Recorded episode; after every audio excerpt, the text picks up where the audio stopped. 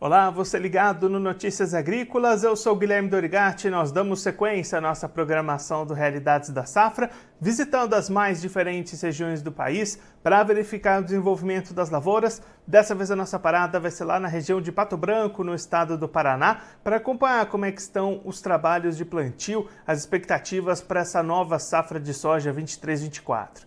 Quem vai conversar com a gente sobre esse assunto é o Luiz Parzianello, ele que é trader na cerealista R N Peruso, já está aqui conosco por vídeo, então seja muito bem-vindo, Luiz, é um prazer tê-lo aqui no Notícias Agrícolas. Boa tarde, boa tarde, Guilherme, boa tarde aos telespectadores. Eu gostaria de agradecer, primeiramente, o convite do, da equipe do Notícias Agrícolas, por me proporcionar, né, essa oportunidade de compartilhar com todos aí, os agricultores, enfim, os envolvidos no mercado agro, da realidade aqui da nossa região, sudoeste do Paraná, sobretudo da cidade de, de Pato Branco, onde eu resido, onde é a empresa que eu trabalho. Agradecer também ao Daniel Oliveira pelo, pela oportunidade e pelo convite. Muito obrigado. Luiz, você comentou aí nessa região do sudoeste do Paraná, região de Pato Branco, os trabalhos de plantio dessa safra estão avançando, como é que estão essas atividades por aí? O produtor encontra boas condições para ir avançando com o seu plantio nesse momento? Guilherme, a, a realidade aqui em relação ao plantio, o agricultor ele vem plantando aqui na, na nossa cidade, na nossa região, a partir aí de meados de setembro, né? Eles avançaram bastante, eles avançaram bem, principalmente no final de semana, onde eu consegui rodar algumas regiões no interior e algumas cidades também, acompanhando em loco o, o plantio, plantio e também colheita. Estão colhendo trigo nesse momento e estão semeando soja, semeando milho, semeando feijão. A umidade do solo, Guilherme, ela, ela estava muito boa, né? Ela propiciou um plantio, né, em virtude dessa umidade boa, uma cobertura que o agricultor aqui no, no, no sudoeste deixa uma palhada interessante no solo, a umidade estava boa.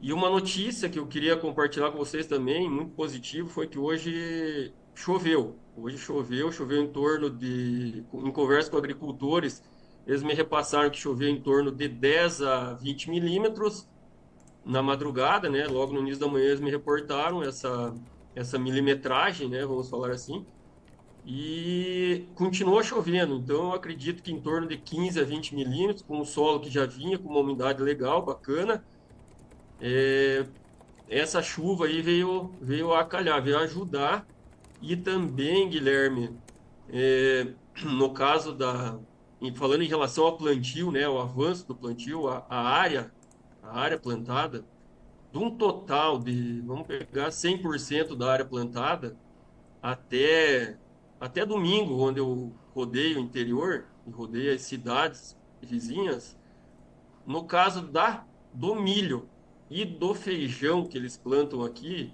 eles utilizam em torno de dez por cento dessa área. dez por cento dessa área. Eu verifiquei que desses dez por cento da área total, o agricultor tinha semeado com milho e, e feijão praticamente cem por cento dessa área. Pode considerar cem por cento, principalmente até hoje, pode considerar cem por cento desses dez por cento do milho e do feijão. No caso da soja, até domingo, eles giram em torno de noventa, oitenta e nove, noventa por cento da área destinada para soja. É, estava semeado em torno de trinta e cinco por cento. Com os dias de, de, de sol que propiciaram a, o plantio, né, a continuidade do plantio, tinha bastantes máquinas, bastantes tratores e plantadeiras a campo, que eu vi, eu presenciei isso. É, até ontem, eu asseguro você que em relação à área da soja, cinquenta por cento da área da soja foi plantada, cem por cento do feijão e cem por cento do milho. Um detalhe, Guilherme e telespectadores, que no caso do milho, a área diminuiu. No caso do feijão, a área aumentou. É, o milho diminuiu em torno de vinte e cinco por cento a trinta por cento, o feijão aumentou em torno de vinte e cinco por cento a trinta por cento. É, não, não, não vou precisar exatamente. E a área de soja, ela aumentou, ou vai aumentar, vamos dizer assim, né, em torno de dois por cento a área de soja. Falta agora finalizar a colheita do trigo, que agora em outubro, o trigo adiantou bastante aqui, em virtude do clima, adiantou bastante. As, produ- as produtividades do trigo estão menores que do ano passado, mas a qualidade do grão para panificação, ela está melhor. Isso é, é... A gente faz testes, né? A gente faz testes com moinhos aqui da região, a, a gente faz a farinografia do, do trigo e a qualidade dele está melhor que o ano passado, em virtude de que o ano passado, no dia vinte de agosto, dezenove, vinte, vinte e um de agosto, é, deu uma geada muito forte. Eu saí de casa às sete horas da manhã justamente para ir ver essa geada no domingo e fui na região mais alta da cidade e encontrei geada num, num, em pontos altos, né? Nas baixadas estava muito pior, né? E esse ano não houve, não, não aconteceram as geadas. Não aconteceram as geadas e o trigo melhorou a qualidade. Então, Guilherme, voltando, para mim não me estender demais, o trigo ainda falta... Aumentou a área de trigo em relação ao ano passado, na região como um todo. É, adiantou, a gente recebeu o trigo esse ano dia quatro de setembro, coisa que nunca antes aconteceu. As produtividades, até eu fiz uma colinha aqui, Guilherme, as produtividades do trigo desse ano, elas estão em torno de quarenta e cinco a cinquenta sacas por hectare, com algumas lavouras com menos de, do que isso, e o ano passado chegou a sessenta a sessenta e cinco. É, então, eles finalizando agora o trigo até outubro, termina a colheita, eles semeiam ah, o restante da soja.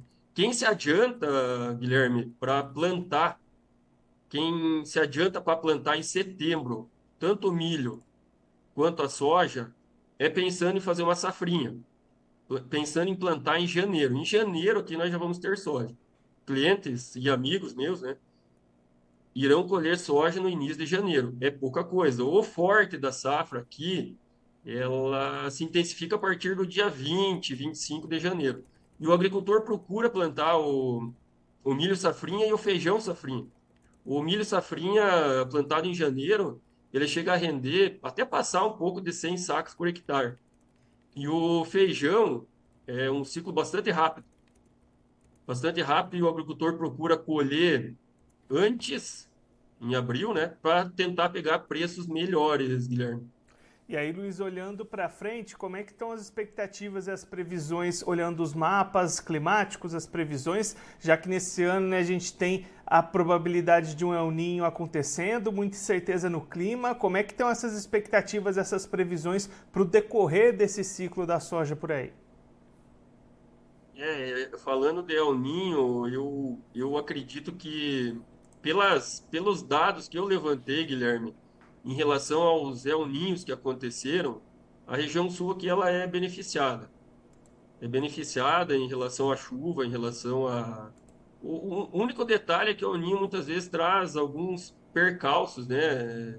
Granizo, vento.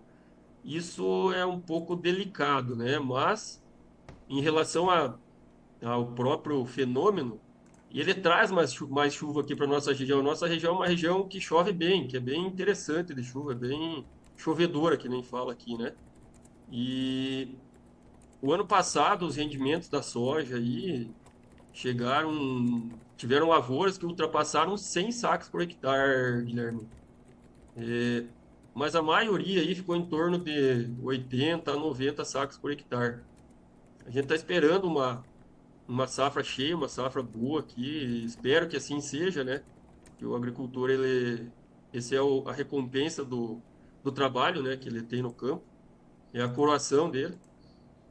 É, no caso do milho, o milho, ele vem perdendo espaço aqui na nossa, na nossa região, em virtude do enfesamento causado pela cigarrinha.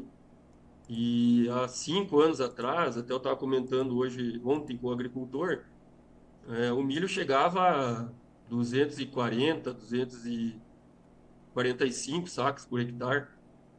É, após essa, essa praga de, de grande dificuldade de você controlar ela, o milho acabou caindo, acabou baixando aí para cento e vinte, cento e trinta sacos por hectare, né? Diminuiu bastante. Por isso o agricultor acabou migrando mais para a soja do que para o do que para do que o milho, em detrimento do milho. É, e também, a, voltando ao assunto do, do, do, das expectativas, a nossa região ela, ela tem um sistema de armazenagem muito bom, muito bom. Esse ano a nossa empresa não teve problema de escoamento, escoamento da produção. Algumas, alguns casos pontuais aqui em cooperativas e aconteceram alguns problemas em virtude do porto, mas a nossa capacidade de armazenagem é boa. Porém, fica um, como que eu vou chamar, fica um, um alerta, onde a gente vende safras cheias. Ano passado, trigo foi uma safra cheia, soja uma safra cheia, milho safrinha uma safra cheia, e uma safra cheia de, se Deus quiser, uma safra cheia de soja, ela pode criar alguns gargalos. alguns gargalos na, no recebimento, enfim, até no escoamento do grão. Isso que o produtor tem que tomar atenção, tem que tomar cuidado com isso. E mais outra situação que, fazendo um levantamento junto às empresas aqui da região, constata-se que o agricultor fez muito, fez muito pouco contrato futuro, o contrato a termo com entrega futura e...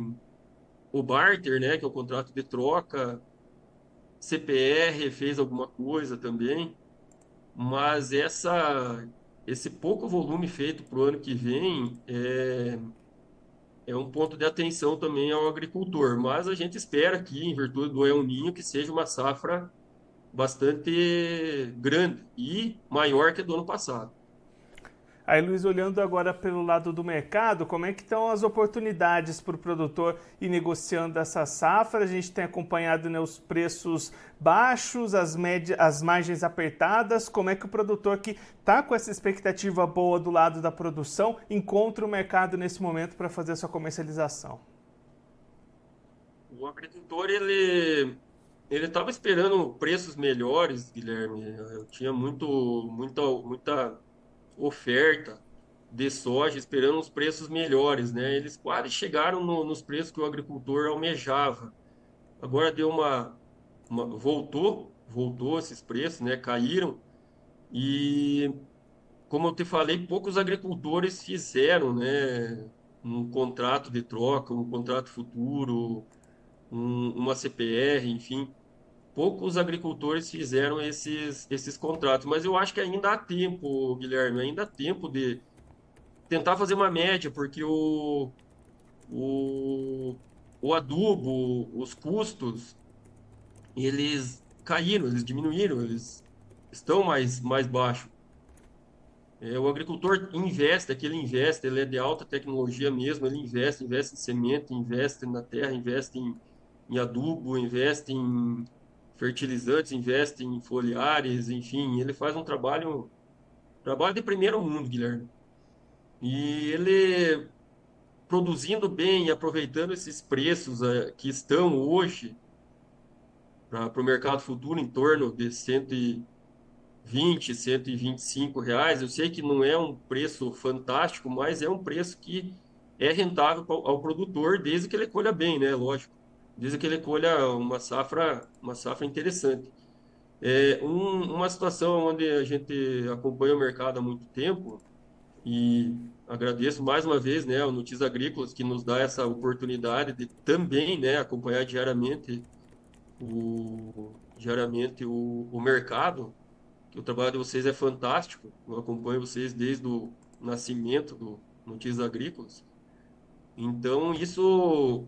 alerta que, se acontecer uma safra cheia no Brasil, grande, né, uma safra, uma safra cheia, vamos dizer, sem recordes, uma safra cheia, com a Argentina também recuperando toda a perda que aconteceu do ano passado para esse, né, safra vinte e dois, vinte e três, é, os preços do, do grão, eles podem sofrer um, uma, um castigo, no caso, né, que seria o, o prêmio negativo, que... o pessoal chama de prêmio negativo, que seria um castigo de ser prêmio, e de repente ele, ele caía a patamares similares a, a desse ano, né, da safra vinte e dois, vinte e três.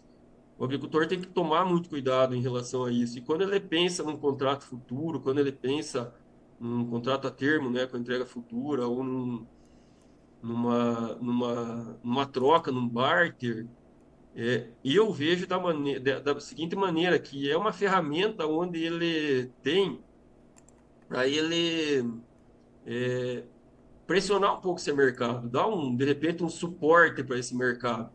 Para que se esse preço não, não vier aí a cento e dez, cem, cento e dez, estou dando só exemplos, tá, Guilherme? Se não vier a cem, cento e dez, de repente ele dá um suporte para esse prêmio aí, pra, pra, desculpa, para esse preço da soja, e às vezes até o preço da soja dá uma recuperada, né? Ele tem essa ferramenta na mão.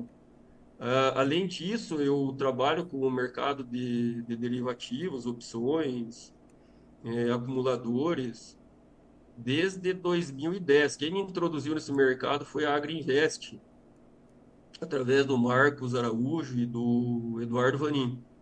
É, então, eu venho há muito tempo trabalhando com esse mercado e vejo o Belinelli falando, o João Batista insistindo, o agricultor para ele é, fazer cursos, fazer treinamentos e trabalhar com essas ferramentas, tanto numa B três ou numa C B O T. É, é muito interessante fazer curso com essas, com essas pessoas, né? O, o Belinello, enfim, outras, outras, outras empresas que disponibilizam esses cursos aí, para o agricultor ter uma, ter uma segurança maior e uma, uma proteção, né? Porque o agricultor, ele, ele ainda engatinha nessa questão da comercialização, mas as ferramentas estão aí, com, como eu falei, com o Agrinvest, com o Belinelli, com o Notícias Agrícolas, com o João Batista, nessa parceria com o Belinelli. Então, o agricultor, ele, ele teria, teria de verdade mesmo, é uma, uma situação que eu, como te falei, desde dois mil e dez eu venho trabalhando isso, e de, de, desde dois mil e dez eu, eu cutuco, vamos falar assim, o agricultor para ele... para ele buscar essas ferramentas, porque não é difícil, ela é tranquila ainda, e com assessorias excelentes que hoje existem no Brasil, o agricultor consegue, consegue realmente, realmente ele consegue melhorar a margem dele, isso é fato, ele fica acima da linha d'água. Luiz, muito obrigado pela sua participação, por ajudar a gente a entender melhor todo esse cenário inicial de safra aí na região. Se você quiser deixar mais algum recado, destacar mais algum ponto para quem está acompanhando a gente, pode ficar à vontade. Eu que agradeço, Guilherme, agradeço a toda a equipe do Notícias Agrícolas, agradeço ao Daniel Oliveira, João Batista, a todos vocês aí que me proporcionam um conhecimento diário, vasto, há muito tempo. Né, eu acredito que eu me formei hoje, é, sou um trader, né? Trader é a palavra que o mercado usa, mas eu sou um negociador, né? Eu faço brick, eu faço negócios de, de grãos, e me formei hoje, me tornei hoje o, o que eu sou graças a vocês, do Notícias Agrícolas, graças a essas pessoas que eu, que eu comentei aqui, e agradeço, e precisando... É, Do meu, da minha contribuição, Guilherme e equipe do Notícias Agrícolas, eu me disponho a qualquer momento é, falar novamente para vocês. Muito obrigado. Luiz, mais uma vez, muito obrigado. A gente deixa aqui o convite para você voltar mais vezes e a gente seguir acompanhando o desenvolvimento dessa safra aí na região de Pato Branco. Um abraço, até a próxima. Um abraço. Esse... O Luiz Parzianello, ele que é trader na cerealista R N Peruso, lá na região de Pato Branco, no estado do Paraná, conversou com a gente para mostrar como é que estão as atividades de plantio e as expectativas para essa safra de soja vinte e três, vinte e quatro lá na região. Luiz destacando um trabalho de plantio já bastante avançado, chegando aos cinquenta por cento da área prevista para soja lá na região, já sendo finalizada para as áreas de feijão e de milho dessa safra de verão. apoiado em boas condições climáticas até esse momento. Inclusive, no último final de semana foi registrada chuva lá na região, hoje também chove lá em Pato Branco. Todas essas condições vão permitindo que o produtor da região avance com seus trabalhos de plantio e espere boas produtividades para essa temporada. O Luiz destacando que anos de El Niño costumam trazer boas chuvas lá para a região de Pato Branco, e aí com isso essa expectativa boa do lado da produtividade, do lado da produção para essa nova temporada. Já do lado do mercado, Luiz alertando que poucos produtores buscaram vendas antecipadas até este momento, mas que ainda há espaço e há opções para essas negociações acontecerem, e o Luiz trazendo as perspectivas de que com uma boa produtividade é possível ainda ter margens positivas para essa safra de soja vinte e três vinte e quatro, que, claro, a gente vai seguir acompanhando bastante de perto o desenvolvimento dela, não só lá na região de Pato Branco, no Paraná, mas também em todas as outras localidades do Brasil. Agora eu vou ficando por aqui, mas a nossa programação volta daqui a pouquinho, então continue ligado no Notícias Agrícolas.